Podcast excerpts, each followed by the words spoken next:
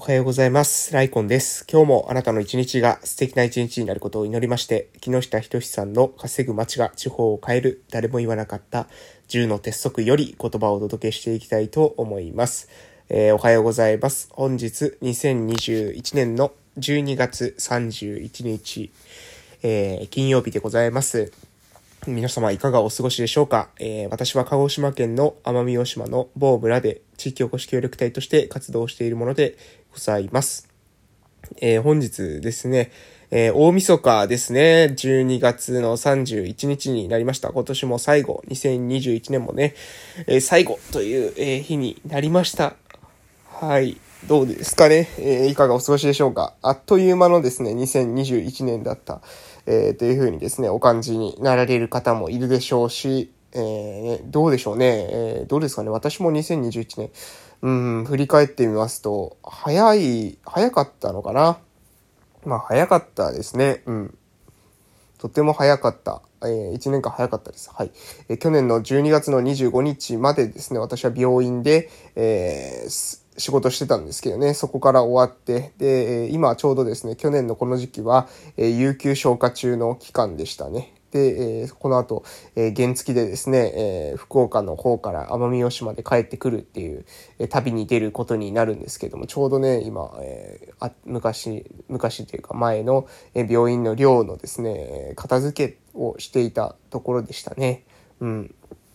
今思えば、えー、遠い昔の、え、ような気がします。はい。それだけ1年間やったことっていうか、やってきたことの方がね、あの、なんだろう、あの、積み重なったので、あの、過去にあったものっていうのがね、その見えなくなっているというか、忘却の彼方にですね、えー、忘れ去られようとしているんだろうな、というふうに今思っております。でも、まあ、ラジオでですね、ちょうど去年から、えー、この時期もね、えー、撮ってますので、配信を、え、こ、こんなことがありました、あんなことがありましたっていうのをね、え、撮ってますので、そこはね、消えないのかなと。えー、学びとかですね、考えたことっていうのも、えー、音声で残してるので、まあ私のね、この、えー、なんですかね、もう本当に私忘れっぽいんですけれども、その忘れっぽい、えー、記憶っていうのはですね、えー、その時その時の感じたこと、この音声で撮ってるおかげでね、えー、残してると思うので、えー、まあ、それはですね、えー、本当に撮ってきてよかったなというふうに思います。えー、なぜかラジオトークに対するですね、え感謝の言葉を述べるという、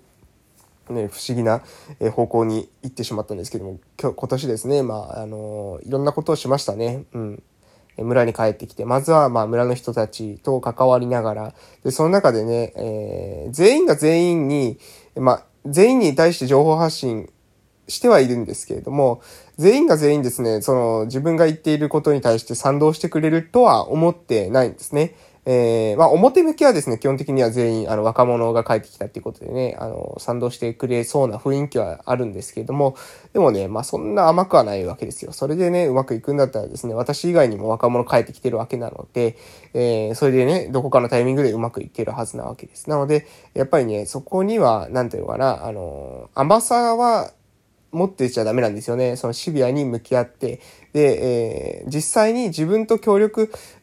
することによってですね、相手にとって都合がいいって分かれば多くの人っていうのは協力するんですけど、そうじゃない時にはね、まあ、協力しないですよ。基本的には、えー、新しいもの人間は嫌いなのでね、あの、不思議なやつが来て、不思議なことを言い出したらですね、それは信じられないわけですよね。うん。その人の世界の中では真実ではないわけですから、それは信じられない。まあこれは当然なわけですね。なので、そこをしっかりと、まあそれはそういうもんだというふうに受け入れつつね、日々自分の中で改善した行動を積み重ねていく。そして、協力をしてほしい人っていうものをしっかりとね、絞って、自分の中でこのこういった人と繋がっていきたいっていうものを明確に持ってですね、その上で繋がって、えー、いけるように自分も行動していく。これが必要なんだろうと思いますし、まあ1年間ですね、そこに絞って行動をしっかりできたのかなというふうに思っております。えー、ちょうどですね、1年前、チャンネル登録者数どうだったんでしょうね。1000人いってたのかな多分12月の時点ではまだ行ってなかったと思うんですよね。えー、まだ去年は1000人も行ってなかったチャンネルがですね、今年は大きく成長しまして、あ YouTube チャンネルの方ですね、えー、仲間たちと運営している YouTube チャンネルなんですけど、こちらもですね、おそらく1000人行ってなかったものがもう今ですね、えー、4000人、4400人ということで、これね、来年もしかしたらですね、1万人に、えー、行くんじゃないかっていうことで、えーなんですかね、とっても、あの、それを目指している ところです。1万人ね、行きたいですね、1万人。うん、本当に。えー、まあ毎日ね、頑張って1万人の壁をですね、えー、突破できるように、日々コンテンツ制作もね、えー、頑張っていきたいと思いますし、えそれ以外でももちろん今、私の本業というのは、え村での地域おこし活動、地域おこし協力隊として活動してますので、えそこで、私は子供たちに軸を置いた地域支援、うん、地域共生社会っていうのがミッションにありますけど、その地域小け、えー、共生社会、えー、誰もが住みやすい村をっていうですね、その抽象的なですね、ふわっとしたテーマで進めていくと、なかなかね、じゃあどう、何を具体的にすればいいのかっていうことが分かりにくいんですけど、まあ私の場合は、その、じゃあ今の村の状況で、えー、住みにくい人って誰なんだろう？逆に住みやすい人って誰なんだろうって考えたときに、えー、住みやすい人はですね、私はね、おそらく健康な高齢者が住みやすいと思うんですよね、私の村は。今の段階ですでにですね、えー、そこの人数が多いですし、多いことによってですね、そこに、政治も、まあ、ね、なんですかね、目が向くと。なので、そこに、えー、訴えかけるような、え支援、そこに喜ばれるような支援を、え民主主義であればね、人数が多いところに動くっていうのは、これ当然な部分があるので、えー、そこに向かって政治が流れていくっていうことは、まあそういった力学が働いてるなと思ってます。逆に子供たちっていうのはなかなかね、その投票権もありませんし、えー、親の人数で言ってもですね、若い人自体が少ないものですから、えー、そこに政治力っていうのはなかなか働かなかったりしてですね、結構、えー、住みにくいんじゃないかなと、私はまあ客観的にね、えー、見てて思うわけでございます。なので、自分の中ではそこに向けた活動っていうのをね、日々、えー、やっていく中で、地域共生社会というのを、まあ、その子供たちの側からですね、ちょっと、え動かしていけたらな、というふうに、え思っておりますのでね、来年も、えそれに向けて活動をしていきたいと思っておるところでございます。ということで、そろそろですね、え木下仁さんの出席の方に移らせていただきます。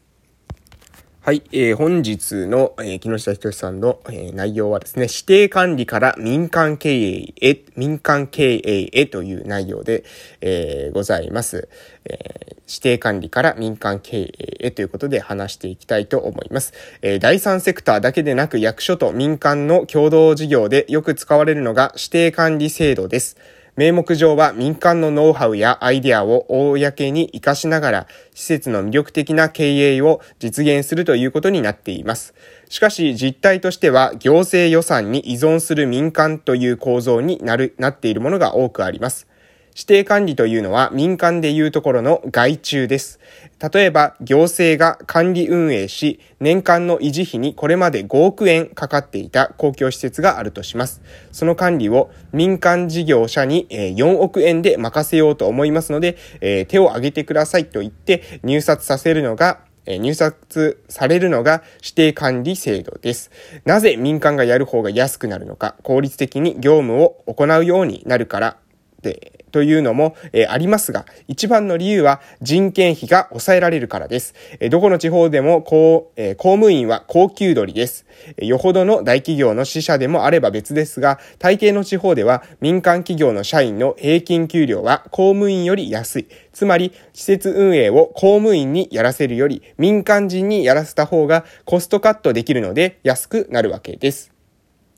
施設に新たなテナントを入れたり、有料セミナーを開催したり、電力の削減を行ったりして、収支を改善していくことができれば、民間に外注する意味もあります。しかし、業務内容などは入札の時に役所の作ったルールでがんじがらめになっていて、自由に経営改善できないケースが多々あります。そのため、割に合わない条件でも、引き受ける地元企業や地元の第三セクターや自治体の外郭団体が受けていることもあります。えー、時には、それらの団体の支援援のために、あえて外注している場合もあり、極めて不健全な構造になっています。これでは、公共施設が稼ぐ街を生み出すために機能するどころか、単なるコストカットにとどまるか、悪くすれば官民の癒着につながってしまいます。ということでね。